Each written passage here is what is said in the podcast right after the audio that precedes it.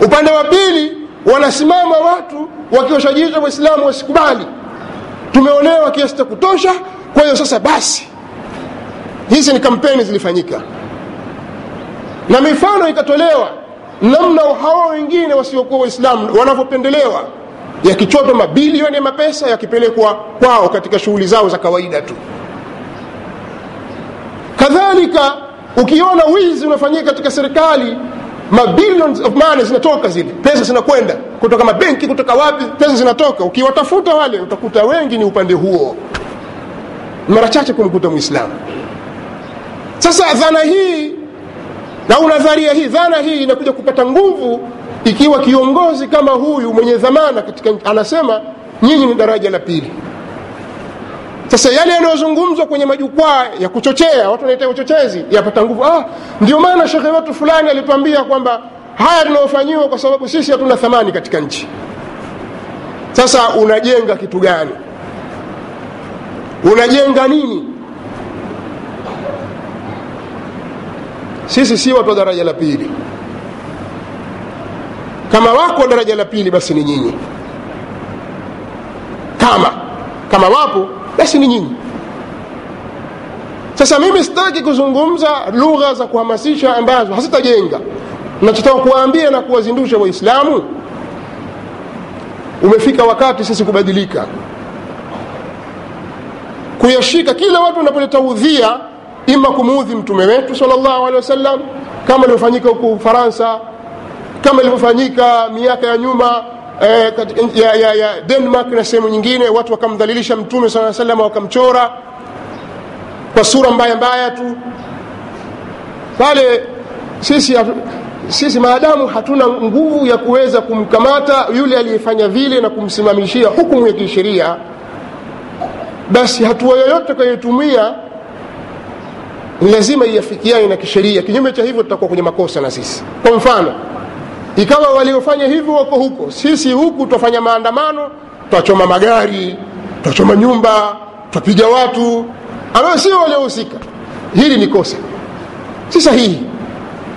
Lakini sasa ikiwa uwezo huo haupo twazidi sisi kufundishana kuhamasishana kwamba huyu ni mtume wetu na amevunjiwa adabu na amekosewa hishma kwa inatakiwa sisi tuendelee kumwenzi mtume wetu salllahu alehi wasallam tuhamasishe watu washikamane na dini sasa na hili pia nazungumza tena kwamba neno hili au maneno haya yatufahamishe kwamba namna upande wa pili ulivyotutazama sisi. Sasa sisi turudi katika dini yetu. Je tunaweza kuiheshimu dini yetu na kuienzi dini yetu kisawasawa?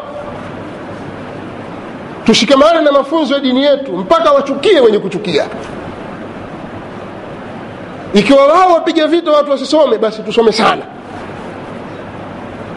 ikiwa wao wapiga vita kuona madhhari fulani kwamba hizi ndio madhhari za kiislamu basi sisi tuzikithirishe. Maadamu hatukiuki haki ya mtu. Na maadamu sisi twafuata haki ya allah tabaraka wataala aliyotuamrisha.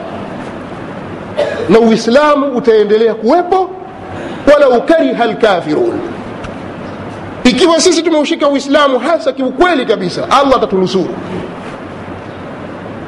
lakini tukiutupa uislamu mavile yatakuja haya na mingine na mingine na mingine na sisi ndo utakaodhalilika lakini uislamu hauwezi kudhalilika.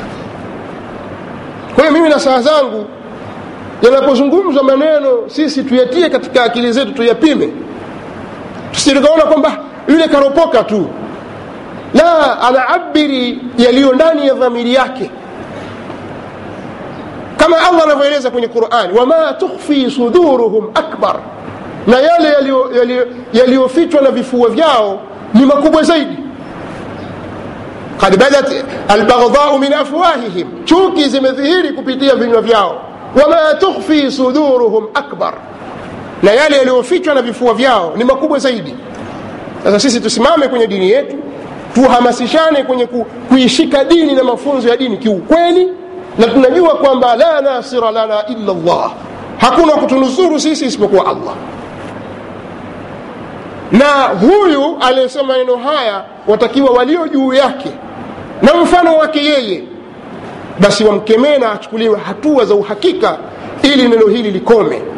Kwa mujibu wa hadithi hii ya mtume salllahu alaihi waalihi wasallam itakuwa ni kama mfano wa watu walioingia katika jahazi.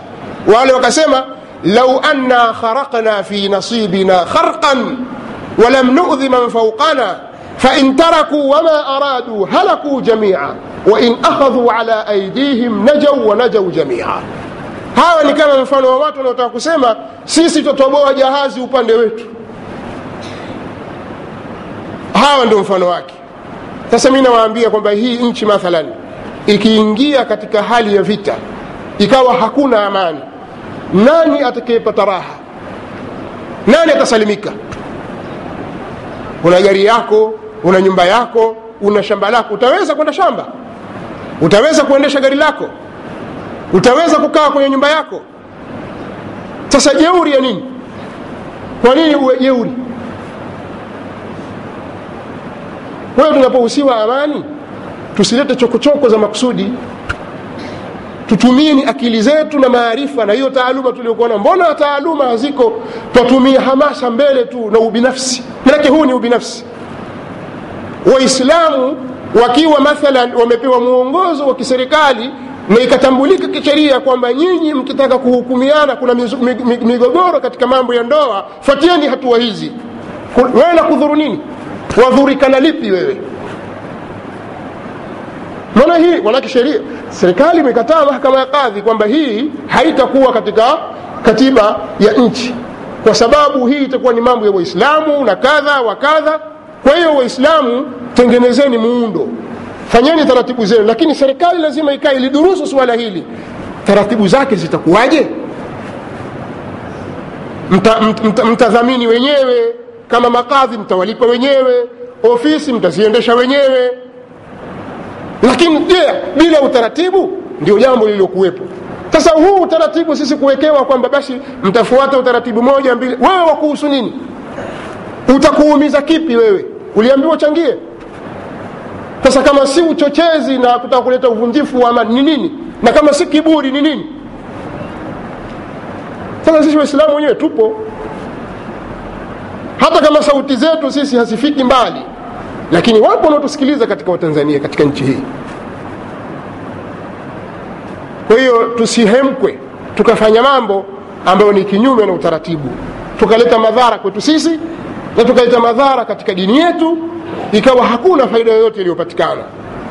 Na hasa ukizingatia kwamba kipindi tulichokuwa nacho ni kipindi kigumu kamata kamata kwa wale ambao watakuwa wanahusika na matukio ambayo ni ya kihalifu ambayo hayako sawasawa sasa wengine wakawa wanaogopa kusema lakini mi nazungumza wazi kwamba utaratibu wa dini ni, ni huu. Na hivi si katika dini. Na haina maana kwamba basi hata ukichokolewa jicho basi ukae kimya kwa sababu la sisi katika uislamu hatuna hilo. Katika kila hatua tuna mwongozo tunaopeana. Kwa hiyo sisi mwongozo wetu kwa ndugu zetu waislamu ni huo. Ukishaona vitu namna hiyo basi ujue kwamba sisi hatuwezi kunusuriwa isipokuwa na allah tabaraka wataala na ufahamu kwamba kiwango cha chuki walizokuwa nazo baadhi ya watu. Dhidi yetu sisi waislamu. Kwa hiyo tunatakiwa tujitambue tuutambue uislamu wetu na wale waliokuwa na mamlaka wajaribu kuwazuia watu wa aina hii wasije wakatuletea madhara katika nchi hii kwa sababu ya chuki zao na ubinafsi wao. Wasije wakaleta madhara katika nchi kwa sababu wana ubinafsi.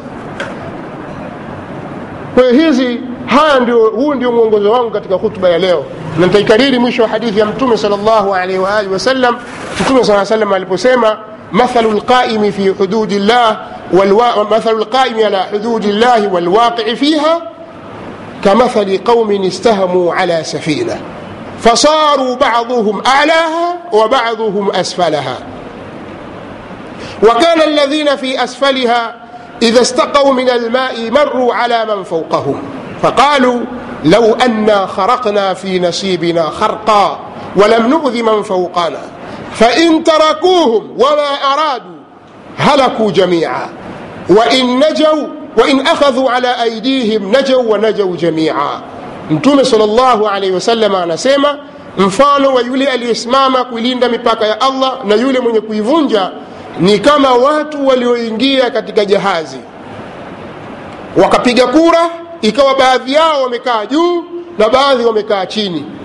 Ikawa wale walioko chini wanapotaka kuchota maji wanawapitia wale walioko juu wakaamua kusema hivi karari ikapita kwao maamuzi yao ikawa ni kwamba basi tungetoboa tundu katika upande wetu wa huku chini maji yakaingia ili tusije tukawaudhi walioko juu nenda rudi tukae huku huku chini, maji ya huku chini yaingie.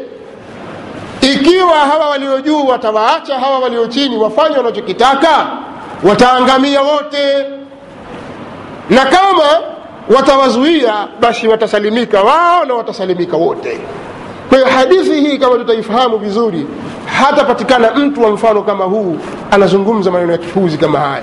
allahuma aiza lislama walmuslimin waadhila lshirka walmushrikin ونكس أعداءك أعداء الدين. اللهم عليك بأعداء الدين. اللهم انصر إخواننا المجاهدين في كل مكان. اللهم انصر إخواننا المجاهدين في اليمن. اللهم انصرهم على عدوك وعدوه عدوهم. اللهم انصرهم على الحوثيين الكفرة. الرافضة الفجرة. اللهم انصرهم على الرافضة الكفرة. الحوثيين الفجرة. اللهم سدد رميهم يا رب العالمين. اللهم انصرنا وانصرنا انصرنا على القوم الكافرين. اللهم انصرنا على القوم الكافرين.